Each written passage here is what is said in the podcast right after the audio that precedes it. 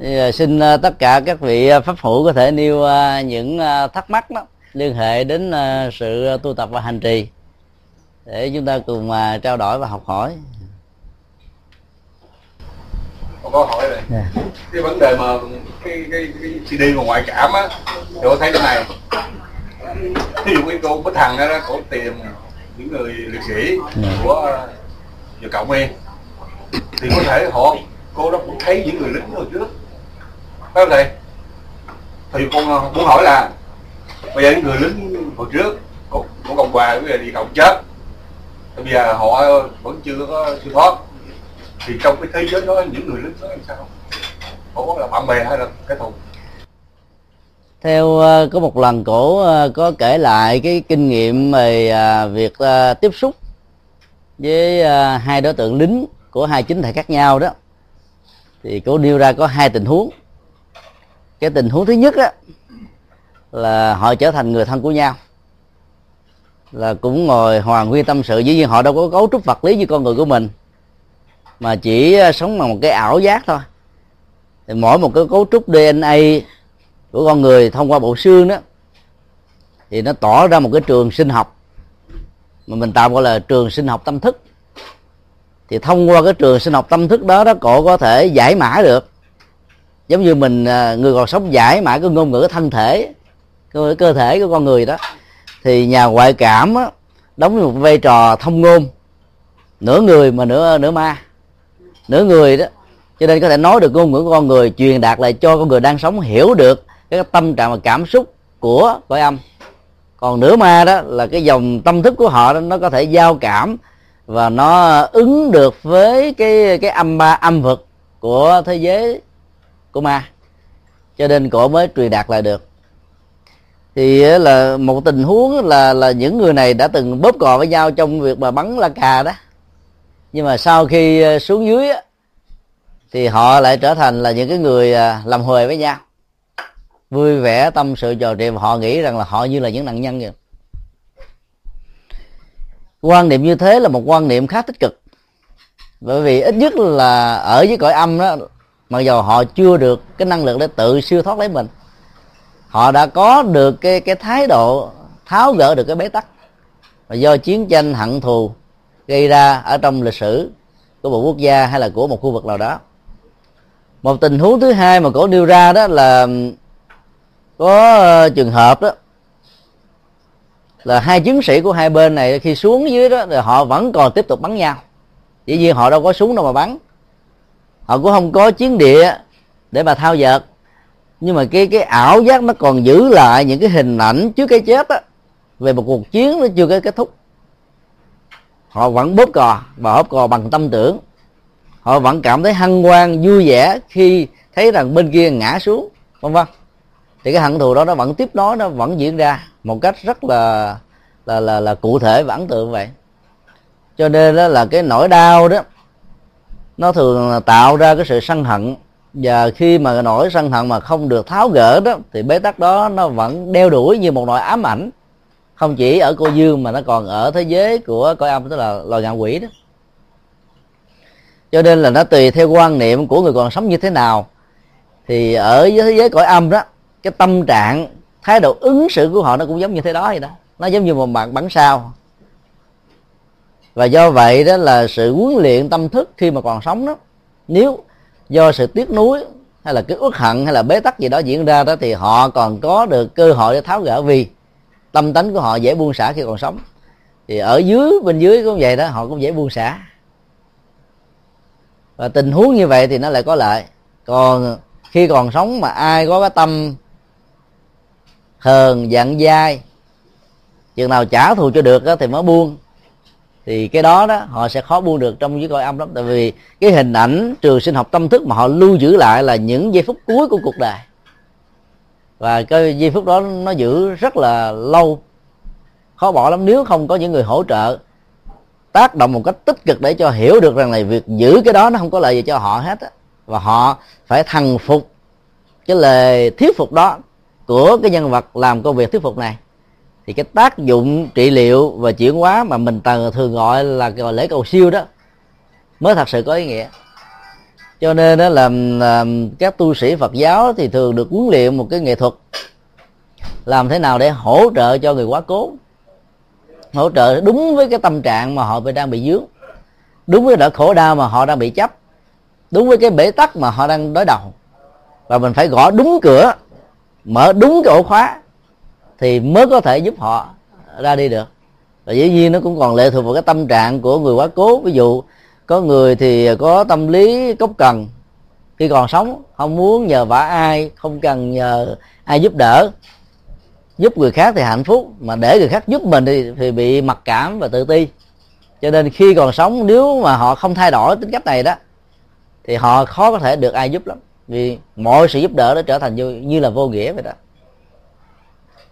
Do vậy mà mà mà cái trường sinh học tâm thức đó nó lại rất là quan trọng như là những dữ liệu mà chúng ta có thể nghiên cứu để thấy rằng cái ảnh hưởng của nghiệp mà nhất là nghiệp tâm tưởng đó nó không mất đi mà nó giữ lại với con người rất là nhiều. Cho nên là, là thái độ rộng lượng tha thứ hỷ xả bao dung khi còn sống nó, nó sẽ giúp cho những người này khi khi chết á giàu trong hận thù. Đổ lửa với nhau vẫn có thể tháo gỡ mà trở thành hài hòa với nhau được. Bằng không nó sẽ rơi vào tình trạng bế tắc. Cô Vân hỏi về thầy nhất hạnh về Việt Nam để mà làm lễ giải oan.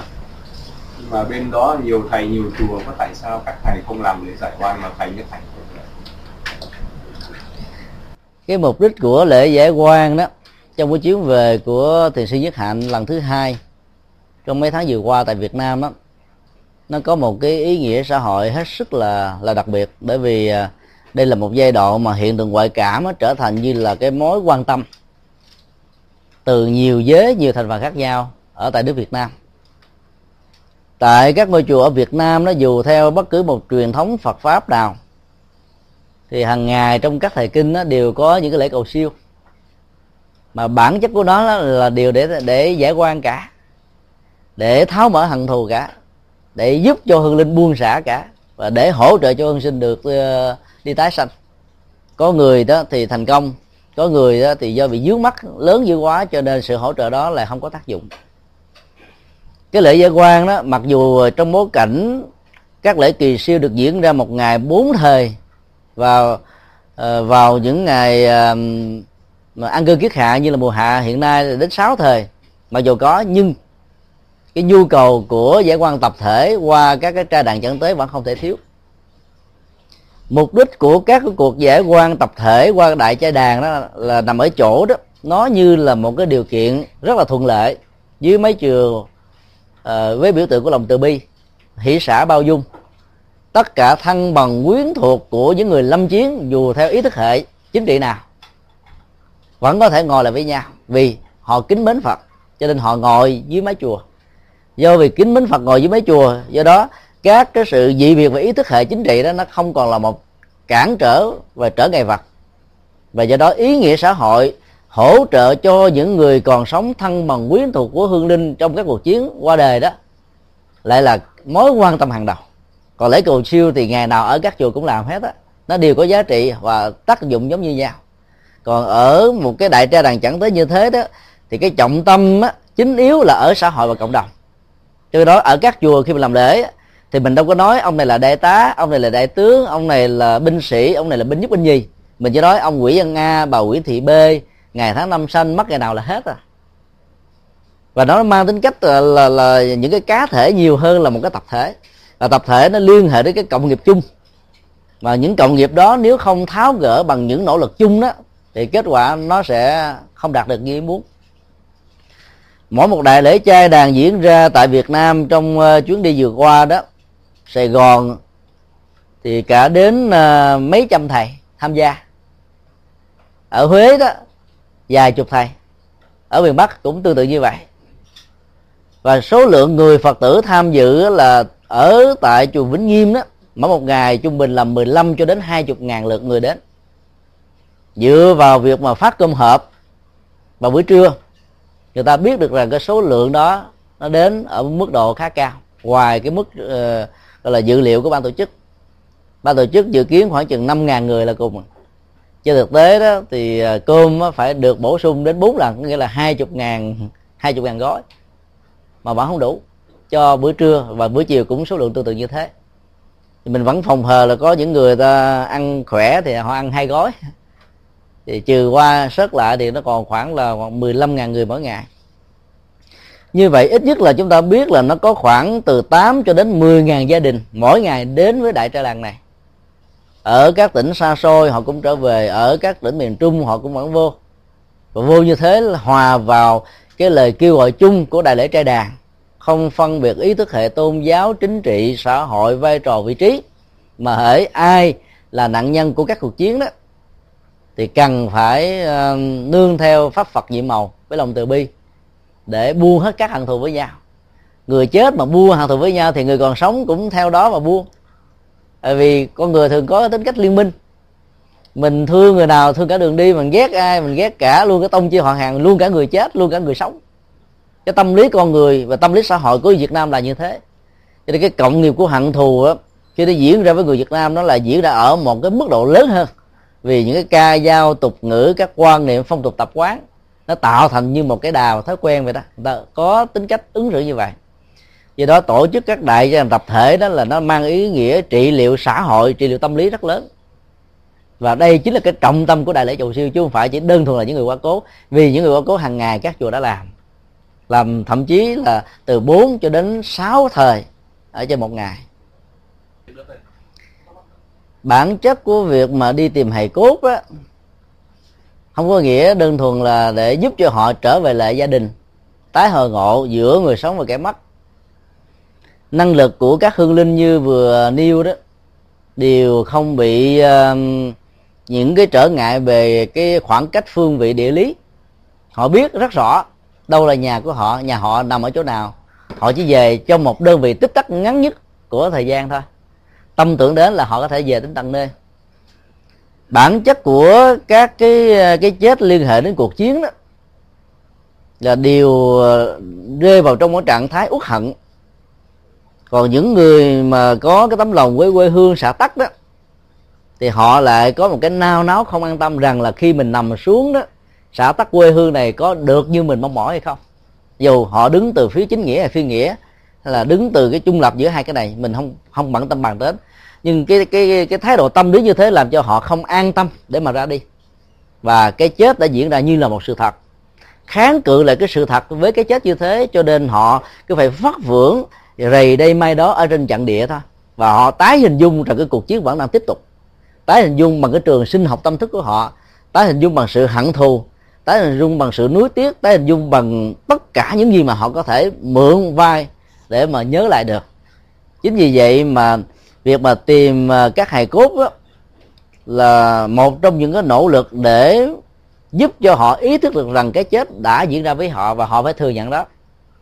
Còn rất nhiều hương linh lại có cái thái độ tâm lý như thế này, họ không có chết, họ đang đi du lịch, họ đang sống và sống rất là hài lòng ở cái nơi mà cái chết diễn ra đối với họ do sự tiếc nuối hay do sự bám chấp. Và do đó, có những lúc họ trở về nhà nhưng ở trong gia đình lại không có người nào cảm nhận được sự hữu của họ.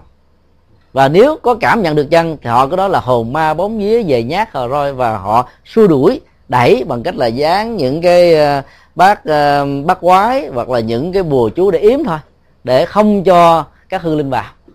Có người làm việc đó thành công, có người làm không thành công và như vậy là hương linh đó, trong những cái nỗ lực tự thân của họ và họ không có các phương tiện truyền thông trực tiếp với con người và con người cũng không có phương tiện truyền thông trực tiếp với họ. Cho nên các nỗ lực cần sự trợ giúp đôi lúc bị bế tắc. Và chính vì vậy cái sự nỗ lực và hỗ trợ của các nhà ngoại cảm thông qua việc tìm kiếm các hài cốt bị mất tích đó, để giúp cho chúng ta thấy rõ được rằng là họ vẫn đang còn cần đến sự hỗ trợ của mình và lễ kỳ siêu trên cơ sở đó cần phải được uh, diễn ra để hỗ trợ về tâm thức cho các hương linh an tâm ra đi. Thì lúc đó đó họ mới an tâm mà đi được. Như vậy là có rất nhiều hương linh. Nếu mà cái chết diễn ra tại nhà đó thì nỗi mà tiếc nuối về ngôi nhà hoặc là tiếc nuối về tình yêu tiếc nuối về gia tài sự nghiệp và hàng loạt các sự tiếc nuối khác nữa làm cho họ có cảm giác rằng họ đang là cái người chủ ngôi nhà vẫn giữ cái vai trò chủ ngôi nhà đó một cách tiếp tục cho nên họ đâu có có một cái cái cái cái lòng cảm xúc gì để cho người ta thấy rằng là họ đang cần sự cứu giúp đâu.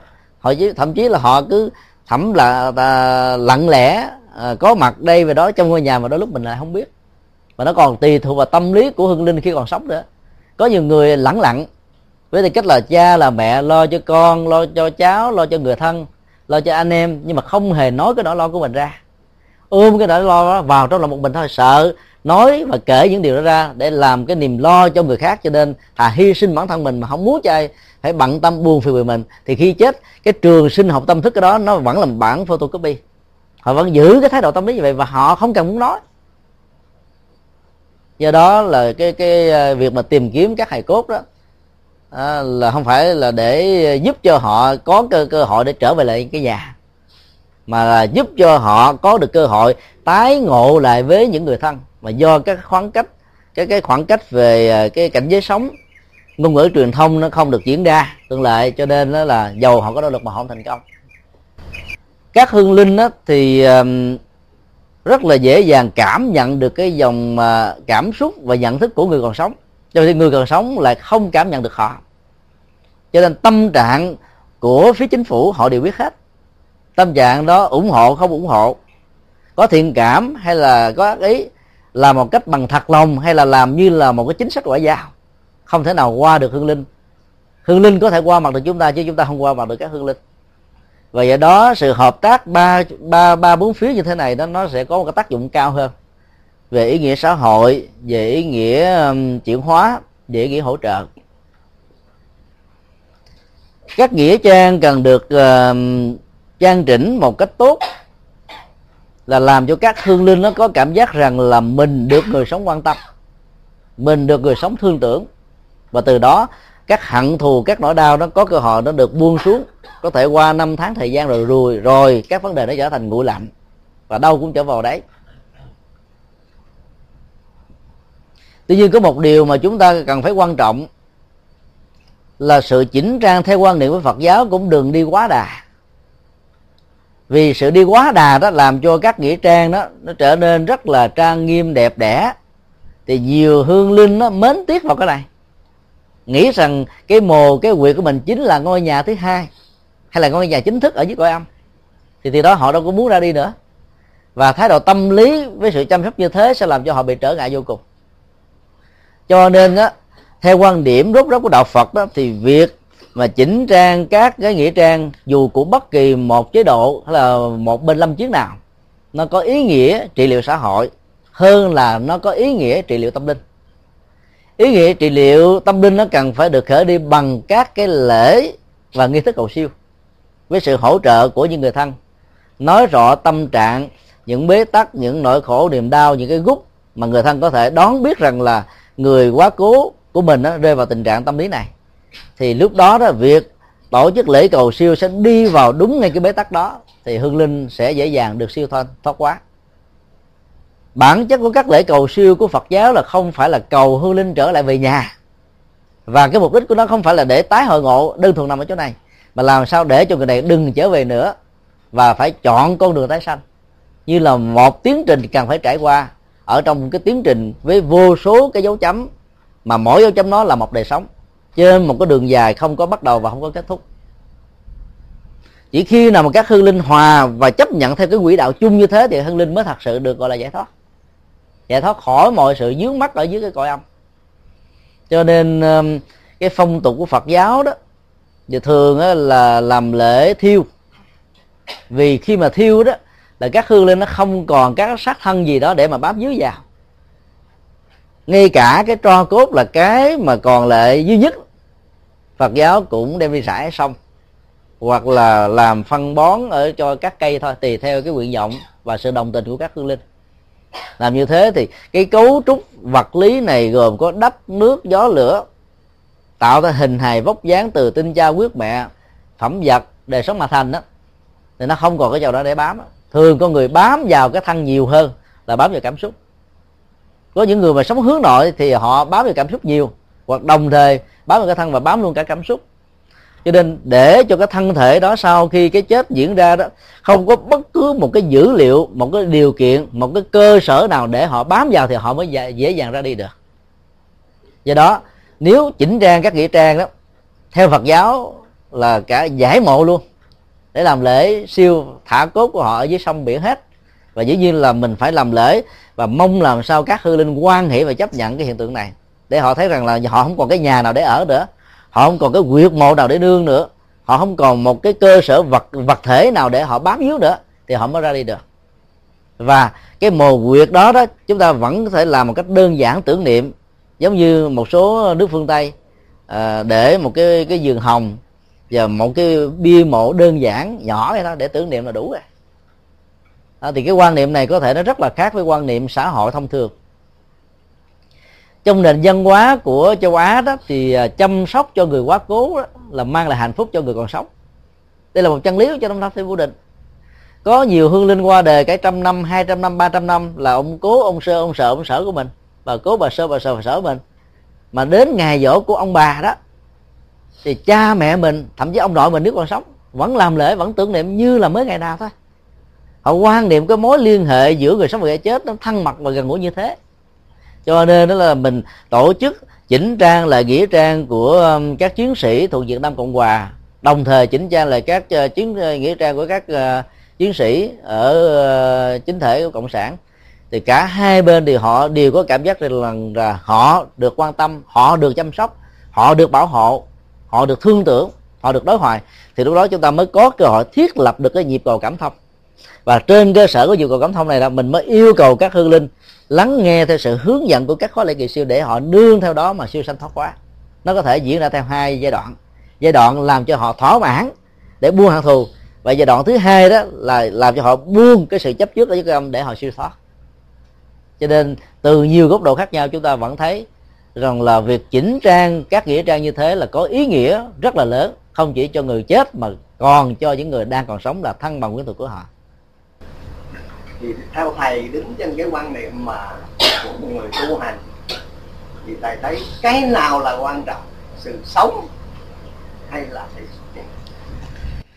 Sống và chết đều có cái cái tầm quan trọng như nhau. Cái thời gian quan trọng của cái sống đó, nó tỷ lệ thuận với tuổi thọ của con người ở trên cuộc đời. Có thể 60 năm 80 năm 100 năm 120 năm hay là 130 năm chẳng hạn vì quan trọng cái sống như thế cho nên người ta đã đổ dùng hết tất cả những nỗ lực chân chính cần thiết nhất để tạo dựng cái hạnh phúc trên đời sống. Nhưng đạo phật cũng nói rằng là nếu mà mình không có chuẩn bị cho cái chết á, thì cái sống đó nó mất hết ý nghĩa, vì cái sống đó sẽ kèm theo rất nhiều nỗi lo. Nỗi sợ hãi sợ hãi vì khủng bố, sợ hãi vì chết chóc, sợ hãi vì bị tước đoạt, sợ hãi vì mất mạng, sợ hãi vì cướp giật, sợ hãi vì sự thương tổn về bất kỳ từ những nguyên nhân nào thiên tai hay là nhân tai gây ra. Cho nên chăm sóc cho cái chết đó, đó là cũng là một nghệ thuật mà quan trọng không kém. Vì sau cái chết ông hết mà nó còn một tiến trình tiếp nối theo sau đó. Cho nên nếu thiếu sự chăm sóc quan trọng ở cái giờ phút quan trọng này đó thì rất nhiều hương linh sẽ bị bế tắc và không ra đi được. Trong truyền thống do thái giáo mà thiên chúa giáo tinh lành chánh thống anh giáo và ngay cả hồi giáo vốn ảnh hưởng và phát sanh từ. Đều cho rằng là chỉ có hai cảnh giới tái sanh thôi. Mặc dầu đó, trước đây họ nói là có tái sanh nhưng bây giờ sau khi ảnh hưởng của nền văn hóa Phật giáo lan truyền phương Tây thì họ nói có tái sanh nhưng tái sanh đó chỉ có hai cảnh giới hoặc là thiên đường hoặc là hỏa ngục thôi. Niềm tin về sự tái sanh về thiên đường đó làm cho họ ăn mừng. Niềm tin về việc tái sanh về hỏa ngục đó, làm cho họ sợ hãi. Nhưng mà phần lớn đó ý niệm về hai cái cảnh giới tái sanh này nó không thuộc về quan niệm của người người tín đồ, mà nó thuộc về quan niệm của những người tổ chức tôn giáo, lãnh đạo tôn giáo. Và đây tức là à, thiên chúa giáo la mã và các tôn giáo liên hệ trực thuộc hay là gián tiếp. Cho nên đó là bên đạo phật đó là tạo một cái sự quan trọng tương thích cho cái việc chết.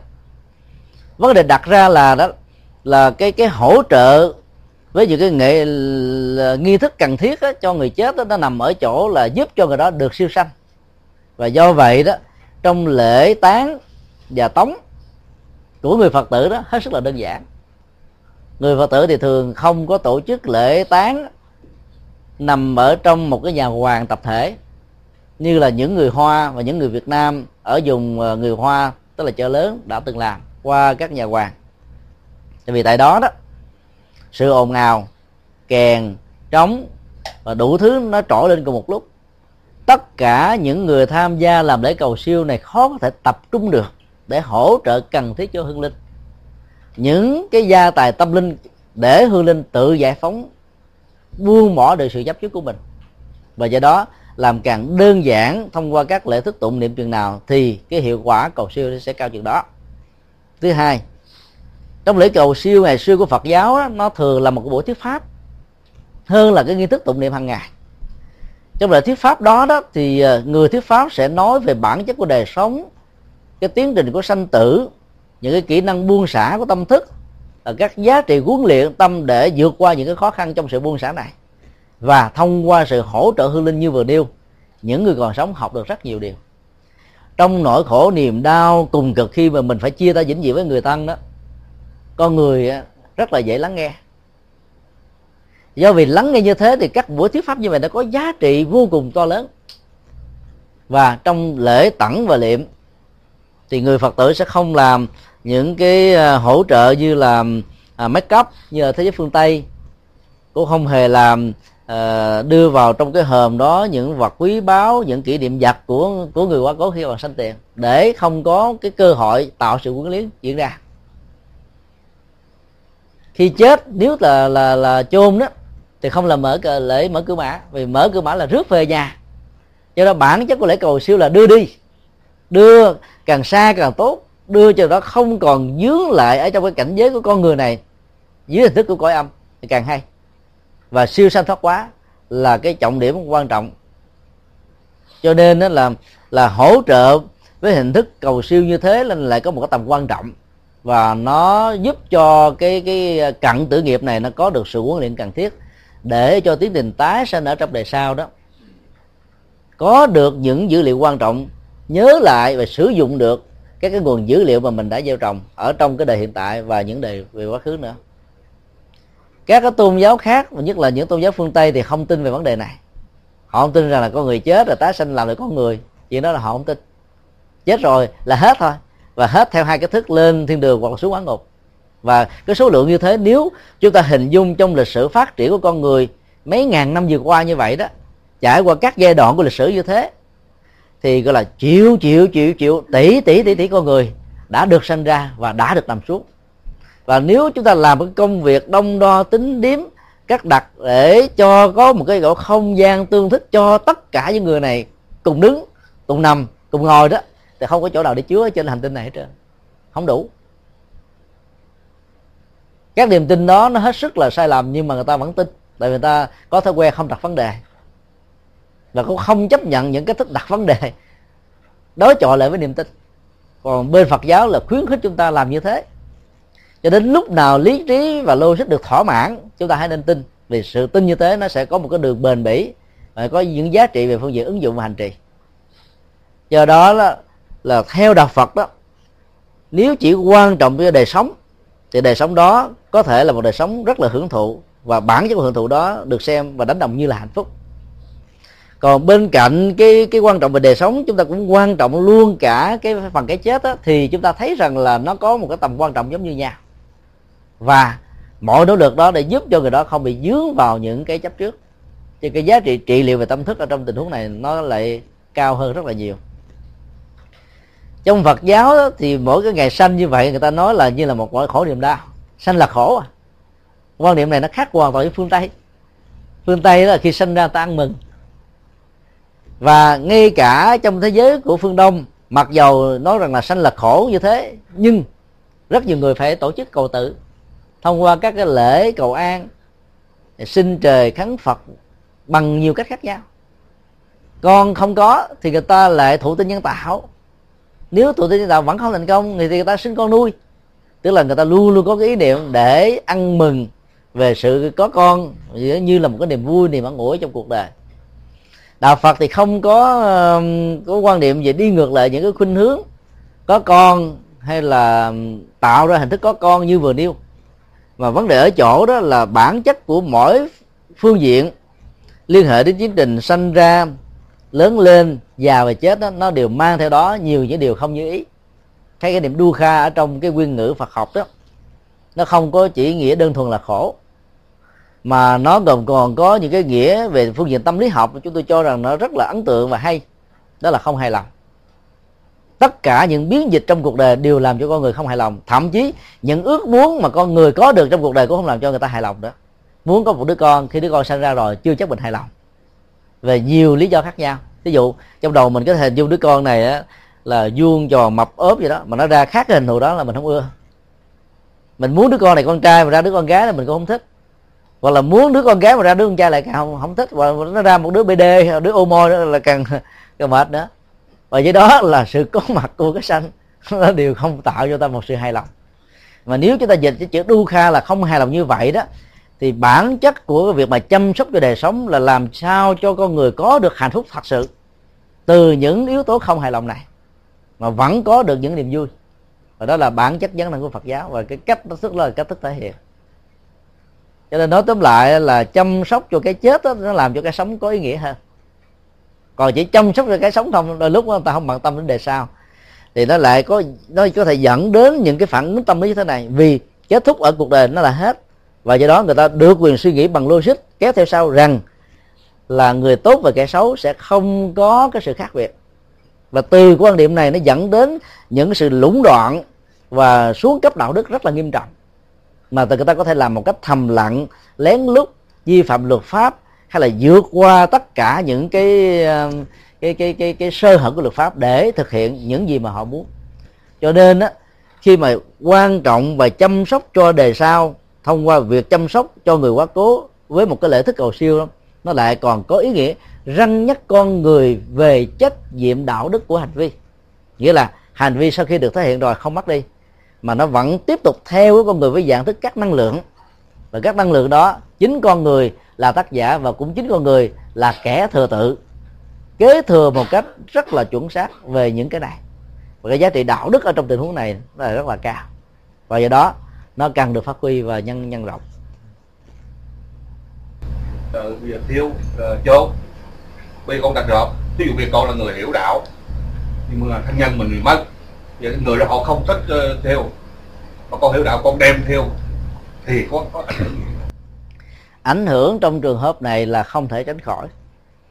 Di chúc á, nó lại có một giá trị rất quan trọng cho những người trước khi qua đời và trong suốt tiến trình mà sự tái sanh nó chưa được diễn ra sau khi họ được đã được tái sanh rồi thì dù mình có vi phạm di chúc hay làm đúng di chúc nó không còn ý nghĩa nữa tại vì nó không ảnh hưởng tốt hay là xấu đối với họ. Chúng ta khi làm một điều gì đó đó chúng ta cần phải tôn trọng cái cái quyền quyết định của cá nhân người đó. Ví dụ khi người thân của mình còn sống có một lời di chúc như thế này là sau khi tôi chết á thân bằng quyến thuộc hãy làm lễ uh, tống tán. Mộ quyệt đơn giản không có nhận phúng điếu à, tổ chức à, bằng nghi thức Phật giáo và nhiều cái điều khác nữa.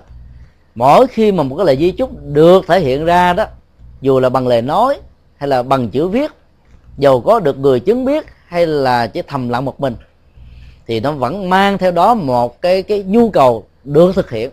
Và cái nhu cầu đó phần lớn làm cho các hư linh không mạnh dạng và không an lòng để ra đi. Để là di chúc là một điều rất nguy hiểm cho tiến trình tái sanh khi mà họ chưa an tâm, vì họ có thể biết rằng là trong gia đình của họ, người kẻ ý này, người ý nọ. Và vậy đó sự tranh luận, thảo luận về các cái cách thức để tổ chức cái lễ tống táng của họ làm cho cả gia đình nó bất hòa và chính thái độ đó làm cho những người ra đi này nó gặp những sự trở ngại. Cho nên tốt nhất là chúng ta nên thực hiện theo di chúc. Ví dụ, chúng ta biết là người này thích làm lễ, quả táng thì chúng ta nên thuận theo ý nguyện của họ để làm lễ qua tán. Còn họ muốn làm lễ thổ tán thì chúng ta nên chiều theo họ để làm lễ thổ tán. Trừ khi nào trước lúc mà qua đề đó chúng ta thuyết phục họ bằng cách giải thích cho họ thấy rằng là sau khi chết rồi đó con người không bị ảnh hưởng bởi nước và lửa.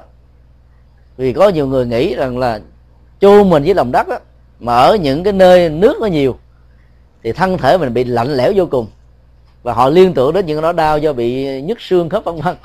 Và họ nghĩ liên tưởng đến cái tình trạng mà các cái loại và dạ, mình đi sư già các loại dòi côn trùng nó rút rỉa nó gặm nhấm nó ăn vào cái cơ thể như thế thì họ đau nhức vô cùng. Chính vì vậy mà họ không muốn thiêu à, họ không muốn chôn. Còn có một số người họ sợ thiêu là bởi vì họ nói rằng là là khi còn sống mà bị phỏng á nó đau nhức nó làm thương tật và người ta nhớ đề với những cái ấn tượng khó quên. Và do vậy họ không muốn thiêu họ. Họ nói rằng đưa lên lửa cả một ngàn độ như vậy thân thể cháy thui cháy đen hết trơn làm cho họ có cảm giác sợ hãi. Và làm sao mình giúp cho các hương linh ý thức được rằng là bản chất của sự thiêu hay là chôn nó không liên hệ đến cái cấu hình vật lý của người quá cố mà chỉ là một cách thức tống tán để hỗ trợ bày tỏ cái lòng thương tưởng của những người sống đến với người bắt vào thôi thì đó là những cái cách thức mà chúng ta cần phải phải phải quan tâm. Và thực hiện đúng di chúc như vậy thì cái cái sự an toàn ở trong ờ, lễ thức cầu siêu đó, nó sẽ được diễn ra ở mức độ cao hơn. Khi mà phân tích về 12 nhân duyên như là cái tiến trình tái sanh ờ, ba chiều thời gian quá khứ hiện tại vị lai đó, Đức Phật không hề có cái dụng ý cho chúng ta thấy rằng là vô minh đó là cái mắt xích đầu tiên. Không có tuy nhiên khi mà phân tích để cho con người hiểu á, chúng ta phải lấy cái gì quan trọng để chúng ta nói và lấy cái điểm khởi thể để chúng ta phân tích. Giống như chúng ta phải giải phẫu cái vấn đề đó ra. Và giải phẫu ra chúng ta phanh phu đó ra thì chúng ta phải cắt cắt cái cái cái nguyên cái vòng tròn 12 mắt xích này ra để dễ dàng hình dung. Theo cái chiều quá khứ hiện tại và vị lai.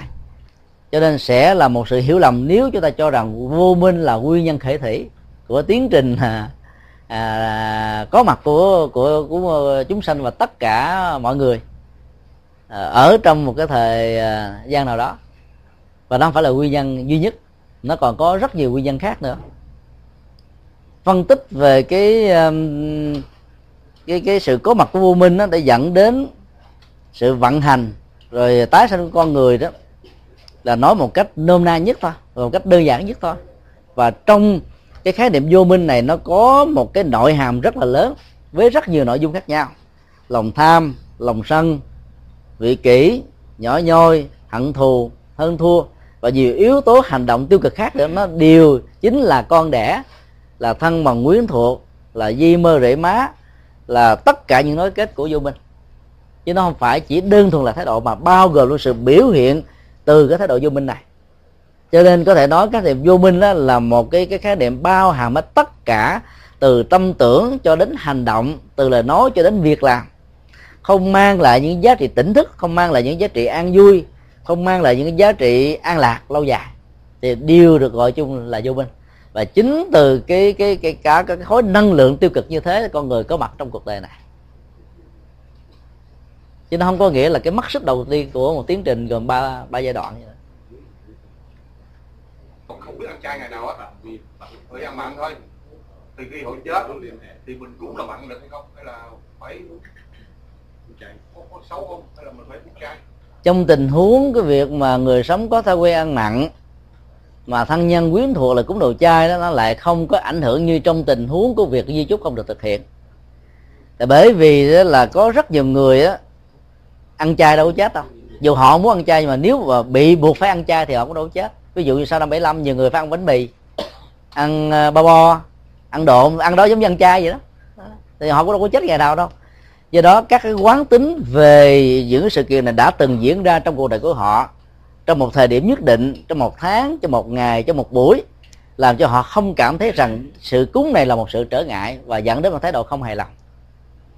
Bản chất của sự cúng kiến theo Phật giáo không phải là để cho hư linh có cơ hội được ăn vì họ có thân thể đâu mà ăn họ có miệng đâu mà nhai, có bao tử đâu mà chứa. Nhưng nếu không làm như thế thì các hương linh này không thỏa mãn và hài lòng bằng ảo giác rằng tôi được thương. Và chính cái sự được thương đó cho nên tôi được chăm sóc. Sự chăm sóc đó được thể hiện qua sự cúng kiến như vậy, cúng chỉ là một cái cớ để cho hương linh trở về. Và khi hương linh trở về, họ mới nghe lời kinh, tiếng pháp và những sự hỗ trợ tâm linh của những người làm lễ cầu siêu. Nhờ đó họ mới được ra đi cho nên là mặc dầu Phật giáo biết rất rõ rằng là không có hương linh nào ăn được nhưng đạo Phật vẫn khuyến khích người ta cúng và cúng đầu chai để mở rộng từ bi và gieo rất rất nhiều cái hạt giống mà tình thương và tình thân với người quả cố. Từ đó đó cái sự hỗ trợ cần thiết này nó sẽ làm cho họ thoát khỏi những sự vướng mắc cần thiết. Cho nên việc cúng chay sẽ không làm cho họ giận nhưng cúng mặn á, thì lại tạo thêm cái sự tạo nghiệp các nghi thức mà chúng ta thấy uh, trong dân gian Việt Nam và Trung Hoa đó là ảnh hưởng từ nền văn hóa của khổng giáo nhiều. Họ thường làm lễ uh, cúng tam sơn. Nếu đọc đúng âm á, của người miền Bắc á, thì gọi là tam sinh. Đó là hiến tế viết tắt có chữ hy sinh tức là hiến tế thần linh. Và ba con vật mà được đem ra hướng tế cho thực tế thì không có ông thằng nào ăn. Mà do việc quan niệm sai lầm rằng là phải đưa đường đúc lót cho các thần linh thì các thần linh mới để cho mình im xuôi mới giúp cho người thân người thương của mình. Cho nên đó là cái niềm tin sai lầm đó đã làm cho người ta tạo nghiệp. Và tạo nghiệp này đó là người chết không chẳng những không được hưởng phước mà lại bị một cái cộng nghiệp xấu mặc dù họ không làm. Bởi vì chính vì thương họ chính vì không có kiến thức về cái cái cái cái, cái cách thức thương cho nên họ đã thương sai lầm mà tạo ra nghiệp xấu thì hương linh này cũng bị một cái cộng hưởng tiêu cực. Và do đó người theo Phật giáo là không tổ chức cúng mặn và cúng chay và dĩ nhiên khi mà tổ chức cúng chay như thế đấy, thì người ta vẫn cảm thấy ăn ngon như thường ăn ngon bằng ảo giác. Bằng chứng là rất nhiều người khi còn sống tới chùa mà được mời ăn chay họ thích lắm mà ăn rất là ngon lành. Còn người nào mà chưa ăn chay quen đó thì các chùa lại làm à, đồ chay giả mặn. Tức là khẩu vị á, thì như là vị mặn còn cái ruột á, như là đồ chay để giúp cho họ giảm bớt cái nghiệp giá sáng sanh trực tiếp á và cái gián tiếp như thế làm cho cái nghiệp nó, nó nhẹ đi ở mức độ nào? Còn đối với cái người mà ăn chay lâu dài rồi đó thì việc mà ăn chay giả mặn là một cái hư tâm. Nghĩa là miệng á, thì nhai đồ chay mà tâm á, thì đang thưởng thức đồ mặn. Vì cái mùi vị của nó đó nó tạo ra cái thói quen hưởng thụ trong quá khứ trước khi là một người tu. Đâu ai sanh ra là người tu liền đâu. Cũng ít nhất là có vài ngày vài giờ vài tháng vài năm rồi sau đó mới vào chùa tu thì trong suốt thời gian ăn mặn đó thì cái các hạt giống mình nó vẫn có và trước đời sống quá khứ đó họ cũng có thể là những người ăn mặn. Chỉ cần có một cái chất xúc tác thôi thì tất cả các hạt giống trong quá khứ này sẽ trỗi dậy liền. Và khi nó trỗi dậy như vậy nó sẽ trở thành một cái áp tắc rất là lớn làm cho cái tâm á, vô thức nó làm việc một cách rất là tự động là đang nhai một con tôm. Mặc dù mình chỉ nhai cái cục bột thôi mà mình lại có ý thức là đang nhai một con tôm. Bởi vì hình thức của con tôm được đưa vào trong miệng chứ đâu phải là hình thức của một cái cái bánh hay là một thức ăn bình thường. Hoặc là mình à, làm hình thù cái đùi gà đưa vào trong miệng mình cũng vẫn có cái ý thức rằng mình đang cắn cái đùi gà chứ đâu có nói mình đang cắn cái cái cái uh, củ sả với lại mì căng đó và do đó nó làm hư cái tâm của người ăn chay lâu năm. Cho nên thực phẩm chay với mặn chỉ tốt cho những người chưa biết ăn chay nhưng hoàn toàn tiêu cực và không có giá trị cho những người đã ăn chay lâu mà không cần có những sự hỗ trợ ban đầu như thế này. Thì nói tóm lại việc cúng chay á, cho người quá cố thì rất là cần thiết mà nó không liên hệ đến cái nguyện ước của người đó. Nó hoàn toàn không liên hệ. Và do đó làm khác với ý tưởng của họ thì cũng không sao. Một vấn đề khác cần đặt ra là là rất nhiều người thân đó thương người quá cố của mình cho nên đi tìm kiếm những món ruột của người đó thích. Ví dụ như thấy ông chồng của mình khi còn sống ông uống bia bia ba ba, hay là bia Heineken, hay là bia Mỹ, hay là đi Pháp với Đức vậy đó, thí dụ vậy. Thì đến cái ngày dỗ đó mình bài biện ra cả một kết bia. Người sống uống bia rồi còn xỉn hương lên uống bia rồi là thôi, tiêu tụt ra thì làm sao siêu nổi? Hồi siêu không được. Mặc dù trên thực tế thì chẳng ăn, chẳng uống được gì, nhưng mà cái việc cúng và thỏa mãn cái ảo giác được ăn, được uống này làm cho họ bị dướng mắt nhiều hơn cho nên cúng là cúng đơn giản thôi và thậm chí không cúng gì cũng không sao. Cái cúng quan trọng nhất của người phật giáo là cúng một lễ cầu siêu. Trong đó các bài kinh đó, dù là thần chú hay là dù là bát nhã tâm kinh hay là những bài sám thì cũng đều nói ba nội dung căn bản thôi. Thứ nhất cái năm tháng ngày giờ đó là một ngày khai tử. Và buộc các hương linh khuyến các hương linh làm sao phải thừa nhận ngày khai tử đó là một sự thật liên hệ đến cái chết của mình. Để trên cơ sở đó họ nghĩ rằng cái vô thường đã đến với mình và mình không còn là con người còn sống và phải tái sanh. Nội dung thứ hai là giúp cho họ đừng có đánh đồng cái thân thể vật lý đất nước gió lửa này là cái tôi và tôi chính là cái đó. Thì hương linh mới dễ dàng vẫy tay chào với thân thể vật lý này để tìm một cái thân thể vật lý khác qua hình thức mới của tinh cha trứng mẹ ở trong một gia đình mới mà sau này à, hai người đó là trở, trở thành là mẹ và cha trong tương lai cái thứ ba đó là phải giúp cho họ buông những tiếng nói mặc dù họ biết vô thường vô ngã diễn ra như là một quy luật diễn ra như một sự thật. Nhưng cái thói quen tiếc nuối về cái trách nhiệm của người cha của người mẹ đối với những người con đang còn lại đó làm cho họ không an tâm ra đi. Đó, phải giúp cho họ buông. Mà muốn buông thì họ phải an tâm. Nhờ an tâm thì họ không còn bị ờ, lẫn quẩn ở trong cái nơi chết hay là ở trong cái ngôi nhà hay là ở trong cái quyệt mộ hay là ở trong cái nghĩa trang hay ở trong bất cứ cái gì mà cái những cái kỷ niệm đẹp về sống hạnh phúc đó có thể có.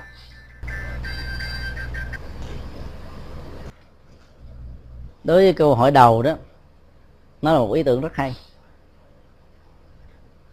Ngày quan công đó, theo ý thức hệ của nho giáo, là một người tượng trưng cho um, cương trực, ái quốc, thương dân, và chính là hộ pháp của dân tộc về phương diện hòa bình trong à, cái hoàn cảnh mà đất nước bị ngã nghiêng.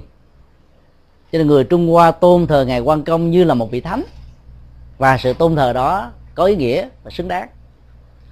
Người Việt Nam á, vì ảnh hưởng cái nền văn hóa Trung Hoa cả một ngàn năm thông qua sự bị đô hộ đó cho nên đã vay mượn và biến cái nền văn hóa của Trung Quốc trở thành văn hóa của mình. Tới bây giờ rất nhiều người Việt Nam khó có thể tách rời cái ảnh hưởng văn hóa đó ra khỏi lắm cho nên đó là những ngôi chùa vì chiều theo cái niềm tin tín ngưỡng của quần chúng. Thấy quần chúng ở đây có những người hoa đi chùa. Họ thích thờ tự quan công, vân vân. Cho nên chùa cũng phương tiện thỉnh tự quan công về. Thay vì để họ đến đình, thì họ không còn là phật tử nữa. Để một tự quan công trong chùa, họ có cơ hội đến thắp hương tự quan công và trên cơ sở đó họ thắp hương đức phật. Và họ được học hỏi phật pháp, nhờ đó họ biết đại học cho nên việc thờ tự quan công đó, nó lại có một cái ý nghĩa gọi là phương tiện. Nhiều hơn là ý nghĩa biểu tượng đối với những người việt nam. Nếu chúng ta mạnh dạng đưa tượng ngài à, thánh trần vào ở trong các ngôi chùa để thờ phượng đó thì ý nghĩa về dân tộc ý nghĩa về yêu nước ý nghĩa về à, về về về à, cái đất nước Việt Nam nó sẽ được thể hiện cao hơn là thờ ngài Quan Thánh. Chỉ đó là chuyện chắc chắn thôi. Thì Đức Thánh Trần á, lại là một người Phật tử anh và em của ngài cũng đều là những vị đóng góp cho Phật giáo phát triển đạo Phật một thời văn văn văn giỏi. Do đó đó nếu thờ dưới một biểu tượng của trung quân ái quốc thương dân cương trực bất khuất thì thờ ngài thánh trần là tốt hơn hết. Tại miền bắc đó, ở nam định thì có đền trần. Cái đền trần này đã thu hút rất nhiều người đến và nhất là các cán bộ cao cấp của chủ nghĩa cộng sản bây giờ cách đây à, hơn một năm thì các tờ báo và các phương tiện thông tin đài truyền hình lên tiếng về hiện tượng mà các đảng viên cao cấp đến đây để để để, để mà viếng đền trong đó họ dùng một cái tiêu đề là không được sử dụng xe công đi lễ chùa. Cho đó đây là cái đền trần mà họ dùng cái chữ là lễ chùa. Dĩ nhiên khái niệm chùa ở trong cái cái um, cái kho từ vựng của người miền bắc về phương diện dân gian đó, nó bao gồm đình, miếu, chùa, mọi thứ hết. Và do đó họ có cơ sở dùng cái chữ đình như là một chữ chùa. Ý nói chung là tín ngưỡng. Điều gì đã làm cho rất nhiều người đi đến đền trần để mà thờ phượng, mặc dầu trong chủ nghĩa Mark Lenin không chấp nhận vấn đề tín ngưỡng. Và rất là kháng cự với các hoạt động tín ngưỡng này. Mà trên thực tế thì số lượng người đến đền trần không ai khác hơn là những cái ông lãnh đạo ở cấp bộ trưởng và nhiều ờ, cấp cán bộ cao cấp khác. Đến độ thủ tướng phải ra một cái sắc lệnh nghiêm cấm nếu ai với cái bản xe bị phát hiện có mặt ở khu vực của đền trần này là bị phạt, vân vân. Đó là quan điểm về tín ngưỡng và chính sách chúng ta không bàn ở đây. Vấn đề chỗ đó là ý thức về cái việc tầm quan trọng của đức thánh trần trong việc phục hưng cái tinh thần yêu nước của người Việt Nam đã làm cho nhiều người đã vượt qua các ranh giới và những cái rào cản của họ vốn có từ ý thức hệ. Để đến với hình ảnh của một vị thánh có gốc gác và tinh thần của Phật giáo. Cho nên đó thay vì chúng ta làm một cách là là gắn tượng thánh trần ở tại một cái đền như là ở Nam Định hoặc là ở tại thành phố Hồ Chí Minh, thì nó cũng có một cái đền trần nho nhỏ, thì chúng ta nên mạnh dạng làm một cái cái khu vực thờ riêng cho Đức Thánh Trần ở trong khuôn viên của một ngôi chùa. Dĩ nhiên là không cần làm ở trên chánh điện, vì chánh điện chỉ để thờ Tam Bảo.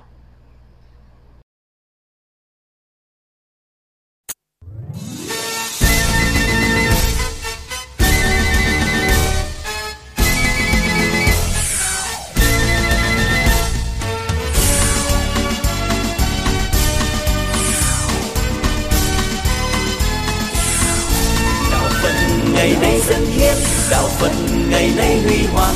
Đạo phật năm châu bốn biển dựng xây tinh độ chân gian. Đạo phật ngày nay dâng hiến Pháp âm Đạo Phật ngày nay thân hành giới thiệu đến quý vị bài pháp thoại Chết và tái sanh do Thầy Nhật Từ giảng tại Đạo Tràng Minh Thanh và Diệu Ngộ, Philadelphia ngày 8 tháng 7 năm 2007. Kính mời quý vị lắng lòng nghe.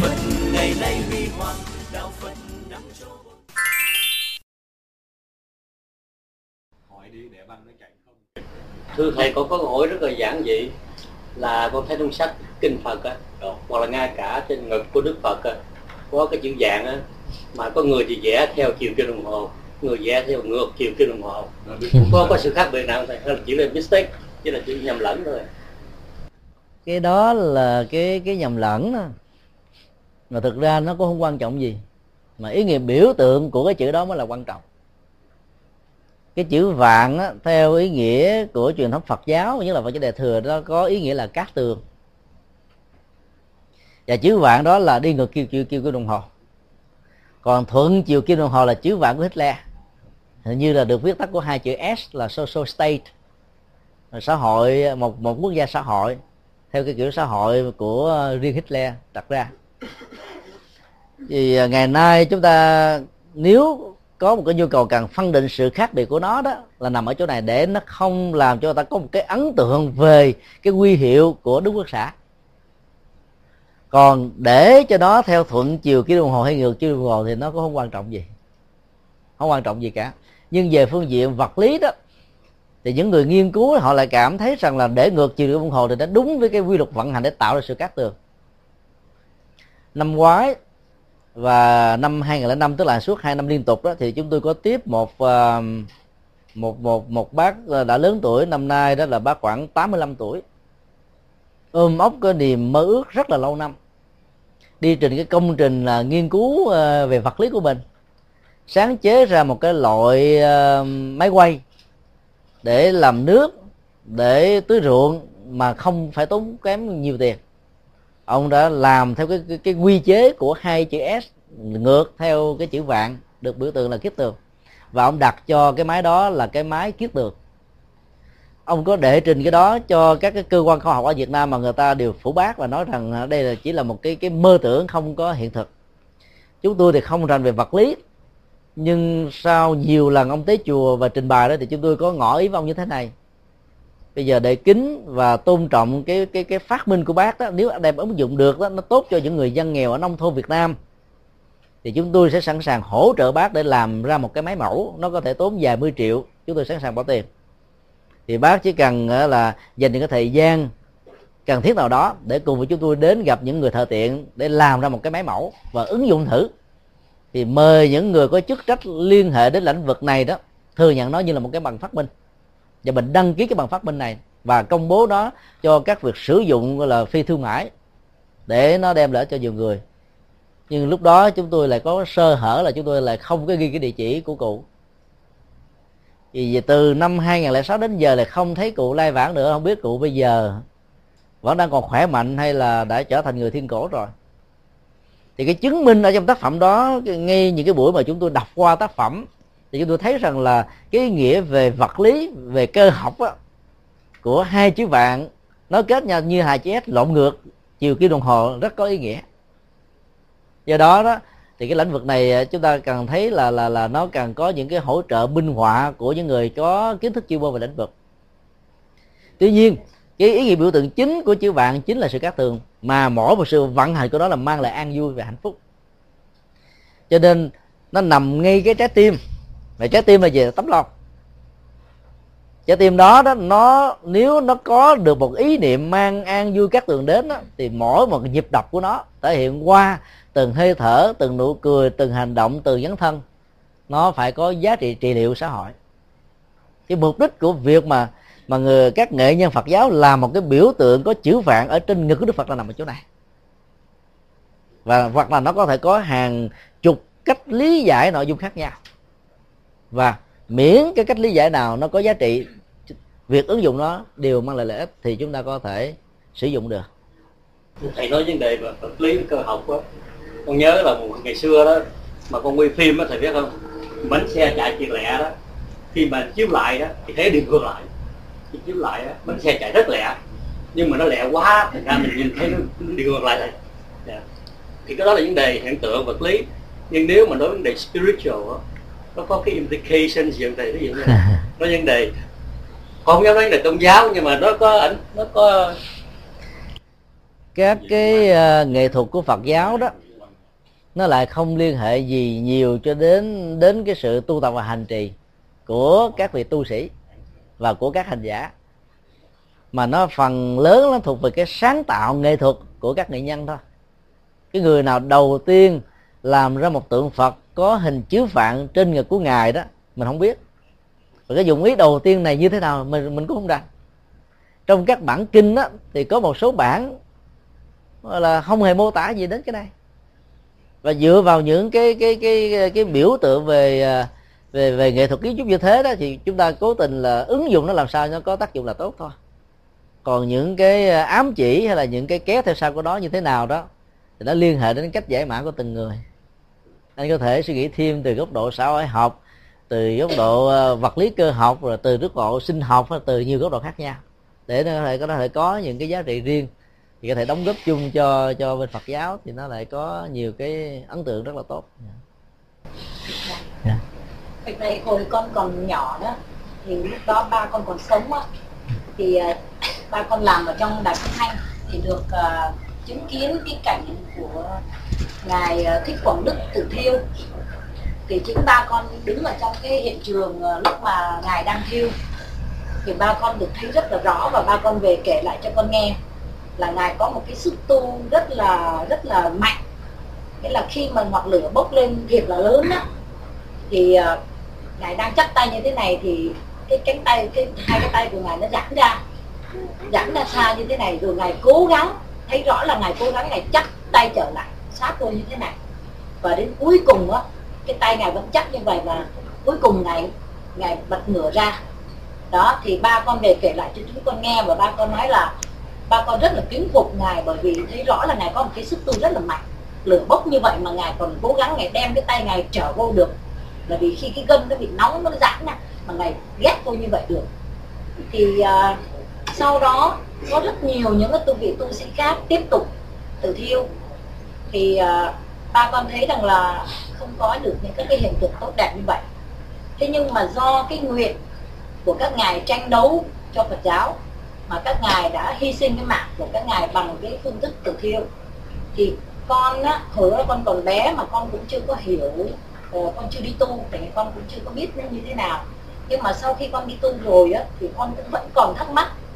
Và bây giờ con vẫn còn thắc mắc thì con xin thầy giải thích cho con nghe và thật phật ở đây nghe là trong cái tình trạng mà nguyện lực như thế, mà các ngài thiêu như vậy, thì à, nhưng mà thấy cái cái lúc mà các ngài ra đi không được như ngài Quảng Đức, thì như vậy có có tác hại tốt hay là xấu cho chính cái tâm linh của cái vị đó?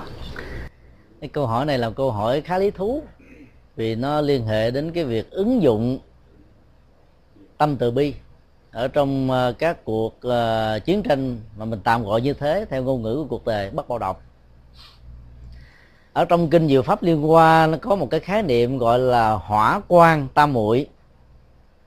Tam muội là một loại thiền định. Hai cái từ này đó quan trọng nó nằm ở chữ quan chứ không phải nằm ở chữ hỏa. Hỏa là lửa và đó là một cái cấu trúc ngữ tính từ hay là ngữ danh từ. Và chức năng của cái từ hỏa đó, nó trở thành là tính từ. Quan là ánh sáng ánh sáng của lửa. Nhiều người hiểu sai cái tầm quan trọng của chữ quan và đặt nặng cái tầm quan trọng ở chữ hỏa. Cho nên đôi lúc đang còn sống mà mình lại thiêu đốt các ngón tay, thiêu đốt các ngón chân, thiêu đốt đầu, thiêu đốt tóc, thiêu đốt các chi phần trên cơ thể và nghĩ rằng đây là một hình thức cúng dường đức phật. Giống như là các vị bồ tát, dược vương, dược thượng ở trong kinh diệu pháp đi qua, hoặc như là các thế của bồ tát thích quảng đức hoặc là các vị tăng các vị ni à, đã phát nguyện dấn thân theo bồ tát thích quảng đức vào cái cái cái phong trào à, thắp sáng cái, cái cái tâm linh trong à, năm 1963 sự kiện mà bồ tát thích quảng đức tự thiêu và ngã xuống một cách rất là an tường đó đã được các nhà nhà nhà nhà báo chí quốc tế, quay phim và chụp ảnh. Chúng tôi có một lần xem cái bộ phim tư liệu này. Ở Việt Nam do một người ở ở ở ngoại quốc này đem về. Và suốt 15 mười mấy phút của cái thước phim đó, chúng ta thấy là cái trạng thái ngài ngồi an nhiên, không hề có bất cứ một lay động nào như ni sư vừa mô tả vậy đó. Cho đến lúc mà các cái phản ứng cơ bắp và thần kinh nó không còn đủ sức để kết nối lại thì nó mới rã ra và toàn thân của ngài ngã tới phía trước nếu không có một cái định lực như gọi là tam muội như thế, với không có, hoặc là không có được cái quyền lực với lòng từ bi như thế, không có một cái đại nguyện đại hùng như thế, thì không thể nào làm thành công được. Và bằng chứng là nhiều vị tăng, nhiều vị ni sau đó, có vị làm thành công, có vị làm cũng đứng dậy bỏ chạy và thậm chí là la thất thanh như thường, rồi sau đó ngã quỳ xuống mà chết. Tầm quan trọng của cái việc tự thiêu này đó là thắp sáng lửa từ bi được gọi là quá quan bản chất của lửa là thiêu rụi. Và trong rất nhiều bản kinh đó, lửa được xem như là máu như là hận thù như là chiến tranh như là chết chóc. Và nó là con đẻ của lộc sanh. Ở đây đó các vị bồ tát nhập cuộc đó, là sử dụng các dữ liệu nóng cháy thiêu rưỡi của cuộc đời để thắp sáng rồi một ừ, ngọn lửa của lòng từ bi và ngọn lửa đó đã làm cho rất nhiều người tỉnh thức. Bằng chứng là trước khi ngài mất đó thì ngài đã làm một tờ à, thỉnh nguyện gửi cho tổng thống ngô đình diệm. Và trong những điều thỉnh nguyện đó đó là có một cái điều là mong cho ông tổng thống sớm tỉnh thức để đàm lệ lạc cho muôn dân. Cái nguyên nhân thì nó không phải như vậy nhưng mà đại ý nó là như thế. Chúng ta thấy là ở đây nó không hề có bất kỳ một sự hằng thù nào. Và do quỷ lực như vậy cho nên ngài đã vào lửa một cách rất là an tường. Cho đến lúc mà thân thể của ngài đã ngã tới phía trước và nằm xuống. Sau đó, đó các phương tiện báo chí và nhất là phương tây này làm việc một cách rất là khách quan theo dõi việc chính phủ ngô đình diệm tiếp tục đưa trái tim còn sót lại của ngài lên trên một cái giàn quả thiêu trên một ngàn độ. Và sau đó theo lời kể của hòa thượng ờ, thích đức nghiệp là cái người đã cung cấp cái học quẹt lửa cho hòa thượng phát hỏa thì người ta đã đưa lên một cái dàn thiêu thứ hai là trên 2.000 độ. Lần thứ ba là trên 3.000 độ. Và cuối cùng trái tim vẫn còn y nguyên. Trái tim này đó, sau năm 75 đã được chính phủ Việt Nam đưa vào ở trong ngân hàng và giữ. Và bây giờ không biết là nó nằm ở đâu. Và nó như thế nào. Nhưng các hòa thượng liên hệ đến cái việc mà tiếp nhận và giao cái quả tim đó đó, đều thừa nhận rằng nó đang nằm ở trong ngân hàng của nhà nước Việt Nam thì chúng ta thấy rằng là nếu nó không phát xuất từ một cái lòng từ bi mà trái tim là tiếng nói của tình thương, thì không thể nào có một sự kiện kéo dài suốt mười mấy phút như vậy. Chúng ta chỉ ngồi ở dưới lửa một chút xíu là chúng ta đã khó chịu rồi. Huống hồ là cháy cả toàn thân đến độ không còn gân, xương và cốt thì mới ngã tới phía trước. Do đó những vị nỗ lực làm theo sau thì không có kết quả được như vậy nguyện lực nó sẽ làm cho cái tiến trình tái sanh nó diễn ra theo cái cách thức mà người đó có thể muốn. Nhưng không phải lúc nào người đó cũng có thể đưa quyền lực và dẫn tới sự thành công. Chẳng hạn như có một vị sa di đã tự thiêu và ta ngồi như vậy định không vững cho nên được vài ba phút đứng dậy, chạy, lửa đang cháy và người ta đã chụp những được thước phim như thế để đem triển lãm. Và cái chết ta đã được diễn ra trong một sự hoảng hốt, sợ hãi như thế chúng ta vẫn tin rằng là những người dấn thân và có những quyền lực hùng với lòng từ bi. Và nương theo quyền lực hùng của lòng từ bi của bồ tát thượng quả đức đó thì tiến trình tái sanh đó vẫn là một tiến trình rất là tích cực và tốt đẹp. Mặc dù họ không thành công trọn vẹn, nhưng mục đích của việc làm đó đó là để thắp sáng lòng từ bi cho những trái tim u mê, cho những nhận thức sai lầm, cho những chính sách, gọi là phân biệt tôn giáo đó, là không còn cái cơ hội để thực hiện được nữa thì cái giá trị đóng góp trong tình huống này nó rất là cao.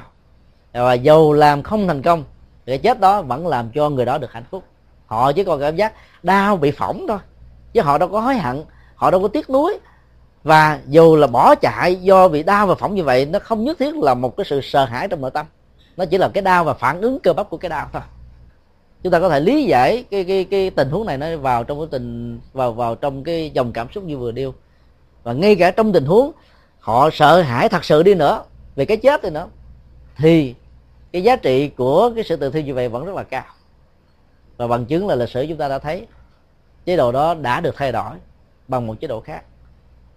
Cho nên đó, ở đây chúng ta thấy là cái cách của ngài bồ tát thích quảng đức vận dụng đó nó rất là ăn khớp với nhau. Trái tim còn lại tất cả mọi thứ đều tan.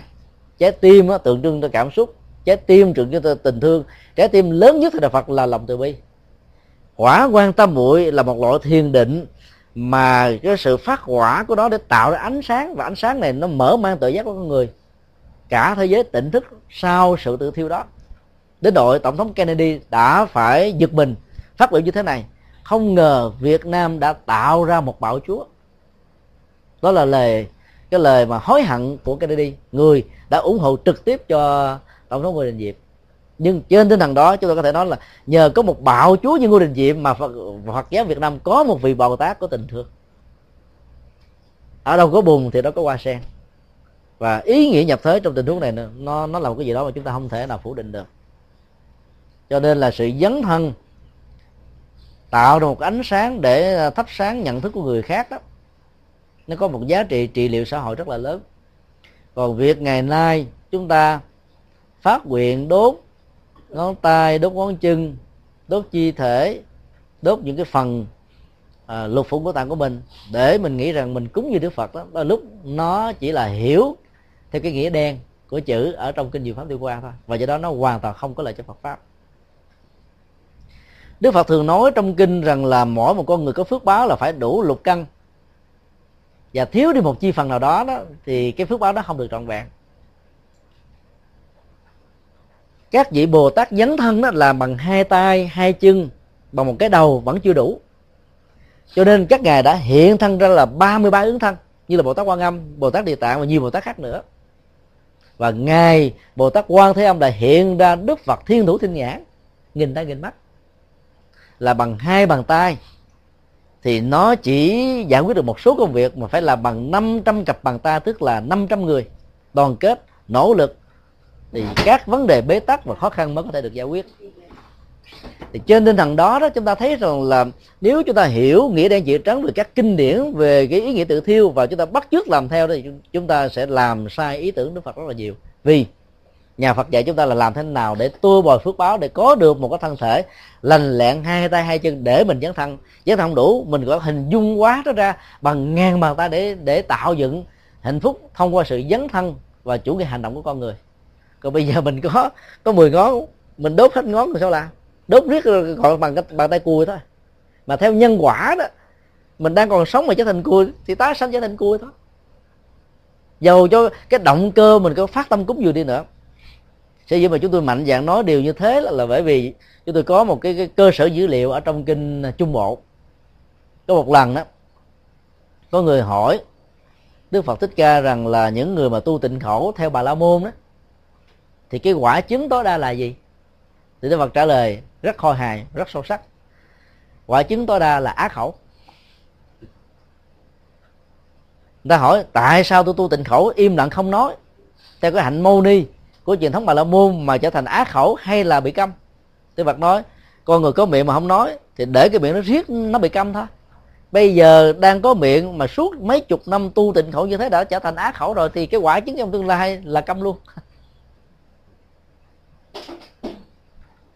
Và tịnh khẩu theo định nghĩa mới của đức phật đó, là những nghề nói về đạo đức, tâm linh, có giá trị xây dựng, mang chất liệu hòa hợp, mang tình thương, chia sẻ, nâng đỡ, dìu dắt và làm cho con người từ khổ đau trở thành hạnh phúc. Đó được gọi là lời nói thanh tịnh, chứ không phải là sự im lặng. Từ đó đó, đức phật đã làm mới lại cái cái khái niệm với những nội dung tâm linh mới của đức phật trong truyền thống của bà la môn giáo. Chẳng hạn như chữ muni. Muni và người ờ, trung hoa việt nam phiên âm là mâu ni đó, nam mô thích ca, mâu ni phật. Thì cái chữ mâu ni này đó là nó lại mang một cái ý nghĩa nó liên hệ đến cái nội dung tâm linh của đức phật mà các tôn giáo, đặc biệt là ấn độ giáo không thể có. Mâu ni theo nghĩa của ấn độ giáo là một vị ẩn sĩ ở rừng sâu, không giao tế, không tiếp xúc bế tất cả các giác quan. Có miệng mà không nói, có mắt mà không nhìn, có tai mà không nghe, có mũi mà không ngửi, có lưỡi mà không nếm có thân không thèm xúc chạm họ đi đọt thân thể cảm xúc của họ bằng cách, bằng những cái phương pháp khổ hạnh cực đoan.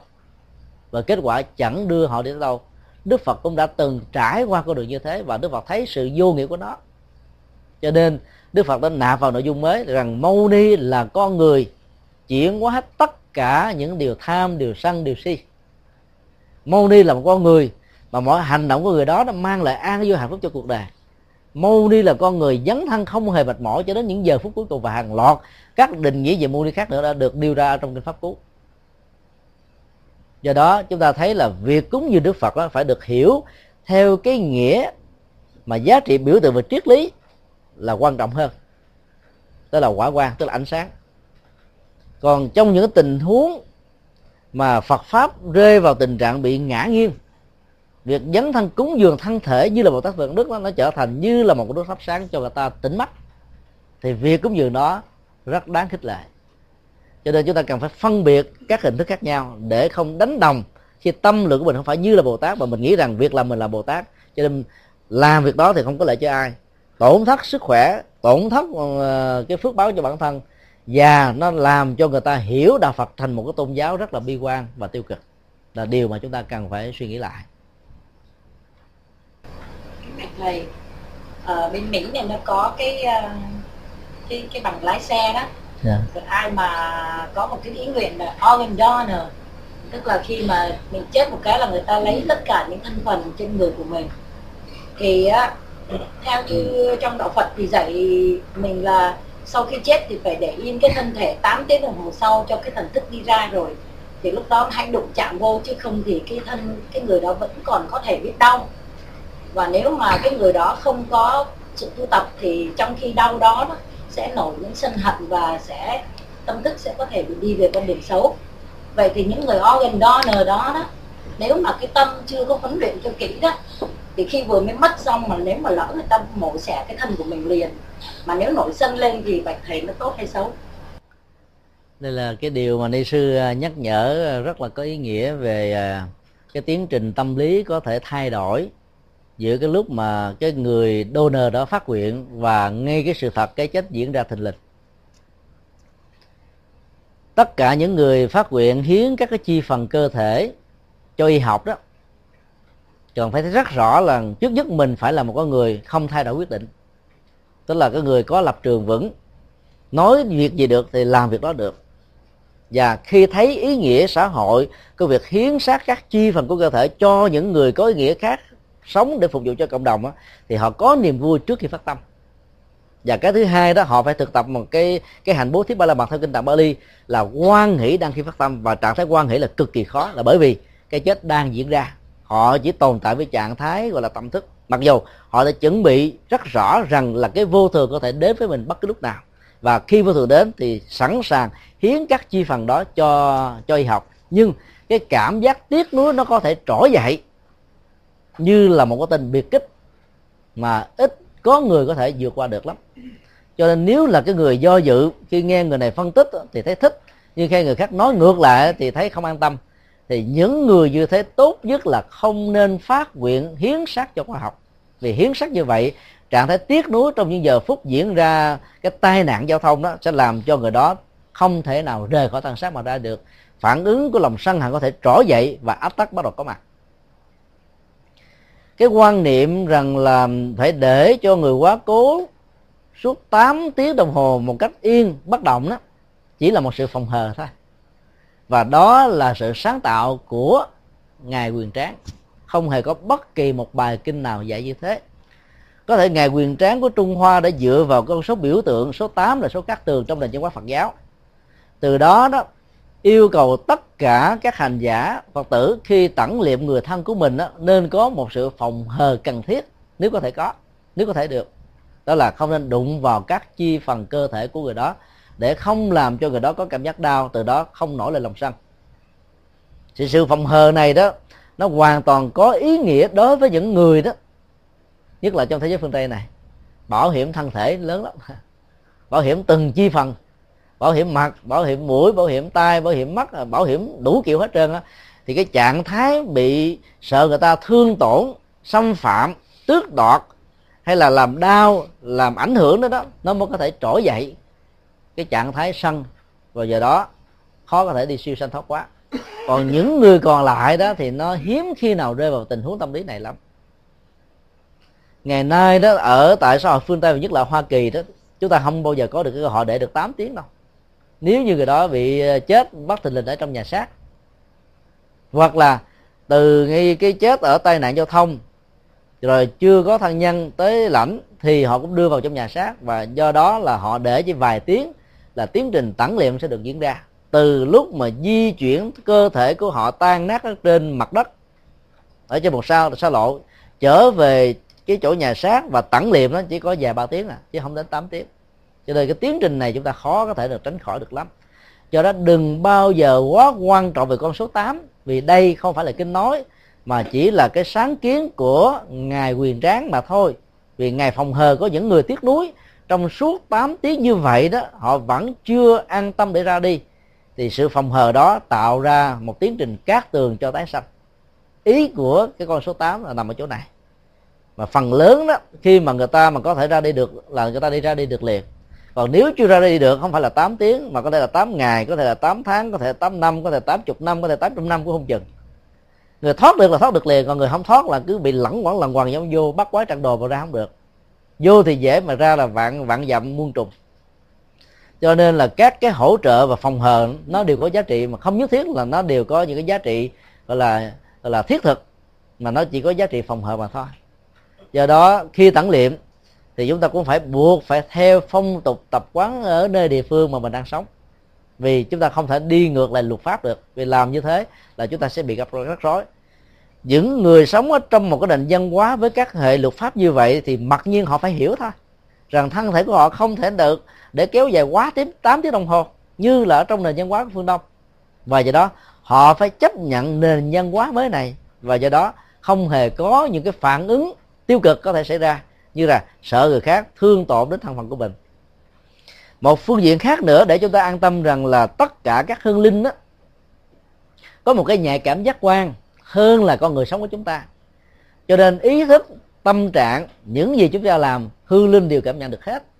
Cho nên khi mà những người làm công tác hộ sinh hay là những người làm công tác uh, uh, cứu hộ đưa thi thể trở về bệnh viện đụng vào trong thân phần của mình, thì người đó hiểu rằng đây là hình thức bảo hộ sự sống và hình thức hỗ trợ cần thiết để giải quyết cái vấn đề tai nạn diễn ra, chứ không phải là một sự thương tổn hay là xâm phạm. Cho nên các hương linh không dễ gì sanh lòng sân hận trong tình huống này, vì họ hiểu rõ được tâm trạng của chúng ta. Chỉ có những người tiếc nuối khi cái chết diễn ra cho đó, họ không muốn rời khỏi chỗ đó, mà mình bơi sát của họ đi đó, thì họ tức tối quá, họ muốn bám víu vào, thì trường hợp đó có thể tạo ra lòng sân và tình huống trong vòng 8 tiếng nó không trở thành quan trọng nữa. Do đó, trong mọi lúc mà làm lễ tấn niệm nhất là các âm công, cần phải có sự hành trì và sự hỗ trợ của Phật giáo. Để việc làm đó nó không chỉ là toàn toàn là tiền bạc và đồng lương, mà nó là như là một cái nghệ thuật để đưa tiễn một người quá cố trở về nơi an nghỉ cuối cùng theo quan niệm của dân gian. Thì lúc đó các hương linh này họ sẽ cảm thấy là an tâm, an thân hơn. Bằng không á à, rất nhiều à, cái công nghệ công thọ đó mà. Họ làm chặt đẹp lắm. Cái hòm á chỉ có khoảng chừng 200 đô bán đến 2 ngàn đô. Hay là chém bằng lưỡi lam chém bằng dao phai chém bằng nhắn nước. Thì hương linh mà họ họ họ cảm nhận được điều này nhanh hơn chúng ta nhiều lắm. Cho nên họ có thể quán trách nó rằng là cái chỗ này ăn mắc quá. Và nhờ do cái cái tâm mà họ cảm nhận được như thế nhiều khi nó gây trở ngại nữa. Do đó khi mình phát nguyện hiến xác cho khoa học rồi đó thì mình phải tạo ra một ý thức tương thích rằng kể từ lúc mình nhắm mắt lìa đề do thiên tai hay do tai nạn gây ra, thì thân thể này không còn thuộc về tôi nữa. Và chính ý thức như thế, họ đã thực tập được cái phương pháp quán vô ngã. Và khi thực tập quán vô ngã như vậy, thì dầu cho cái chết diễn ra bất cứ lúc nào ở đâu, một giờ, hai giờ, thậm chí một cho hai giây, thậm chí là nhiều hơn nữa, đụng vào, không có sao, không sao hết á. Thậm chí đem thân thể của người đó giống như là người tây tạng cho tất cả những loại chim kinh kênh ăn. Thịt á, thì họ dùng dao để lát. Xương á, thì dùng búa và những cái rựa lớn để chặt và bầm. Thịt thì cho các loại chim ăn và xương là cho các loài thú ngậm. Mà người ta vẫn an tâm rằng những người trải qua cái nghi thức điểu tán như thế đó vẫn không làm cho người chết có cảm giác sân hận vì tiếc nuối thân phần này. Vì họ đã từng được huấn luyện trong truyền thống văn hóa như vậy và đó cũng là một cái chuyện rất là bình thường. Cho nên phòng hờ là tốt nhưng mà đừng quá bận tâm về cái con số 8 8 giờ. Yeah.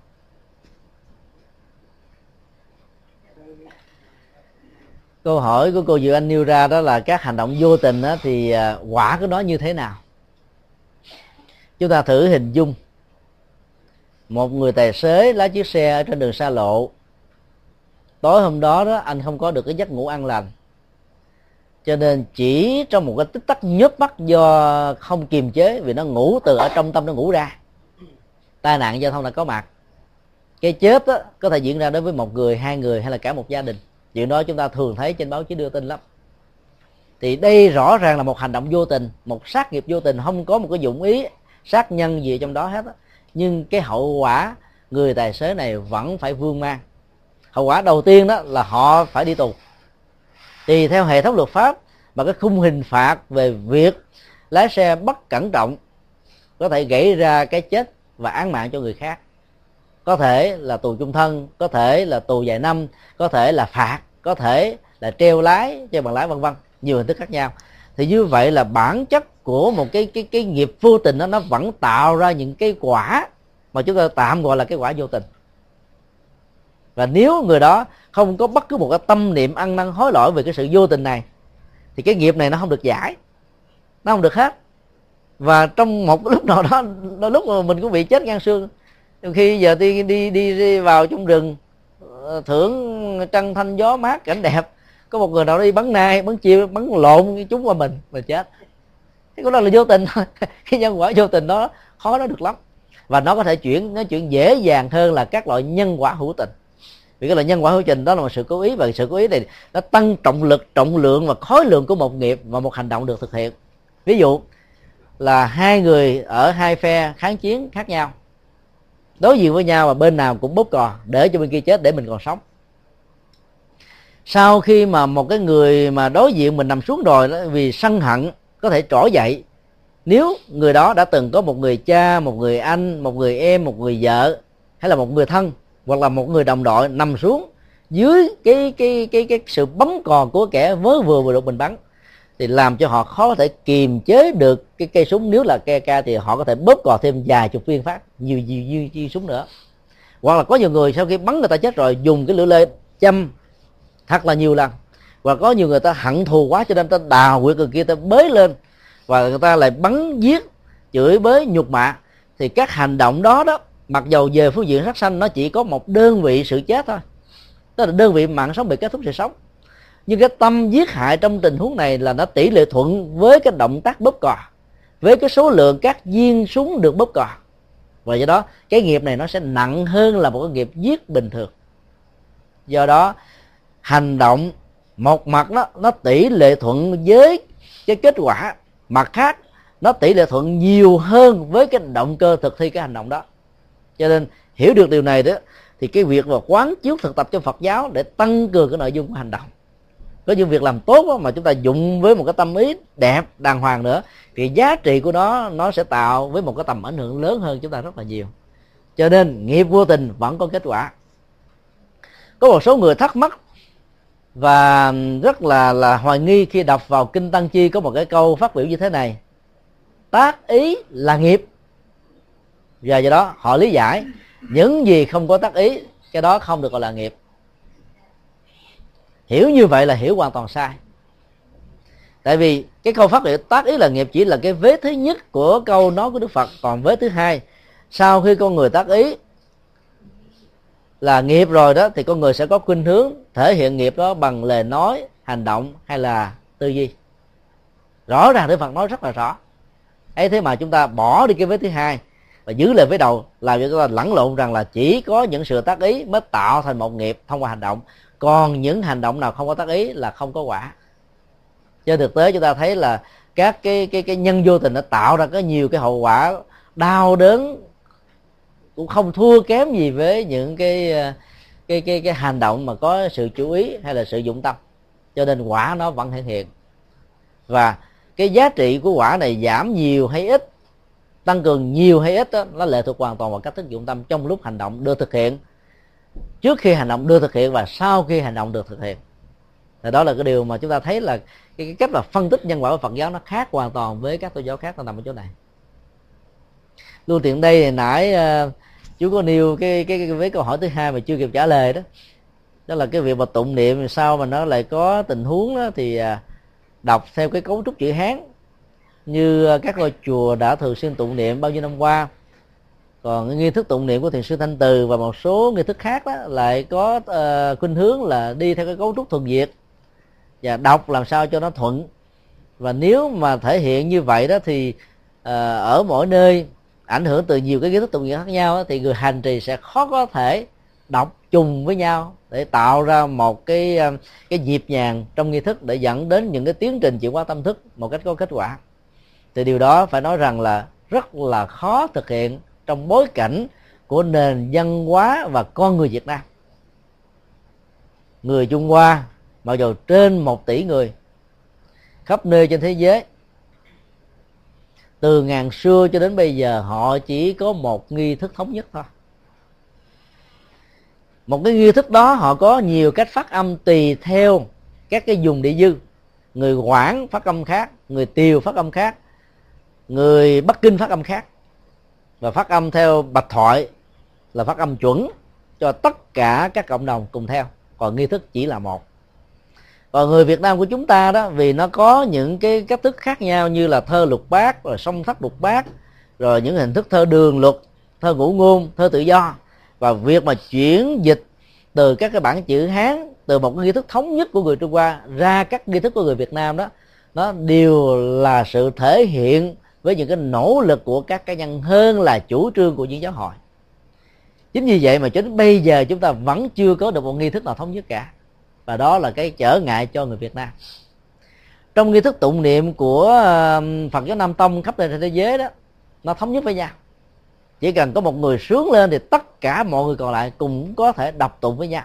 Giàu khác quốc gia, giàu khác ngôn ngữ, giàu họ không hề biết nhau, quen biết nhau trước còn cái nghi thức của người trung hoa khi mà sướng lên, nếu là bà thoại mà những người không biết bà thoại thì họ có đọc được, nhưng mà nghi thức và nội dung chỉ là một thôi, cách phát âm là có khác.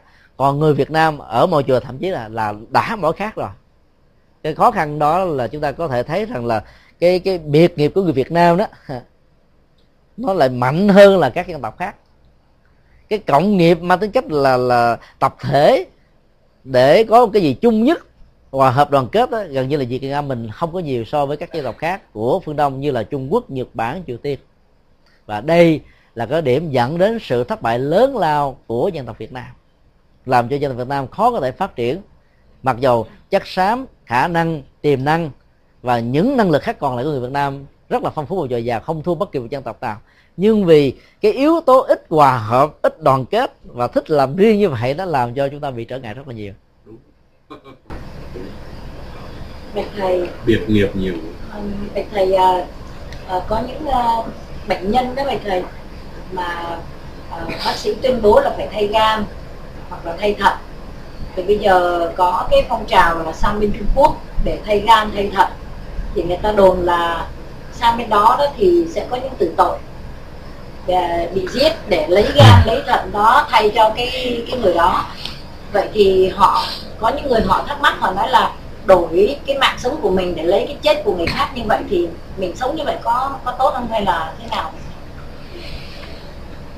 Những điều mà nêu như ờ, câu hỏi đặt ra đó khó có thể kiểm chứng được lắm.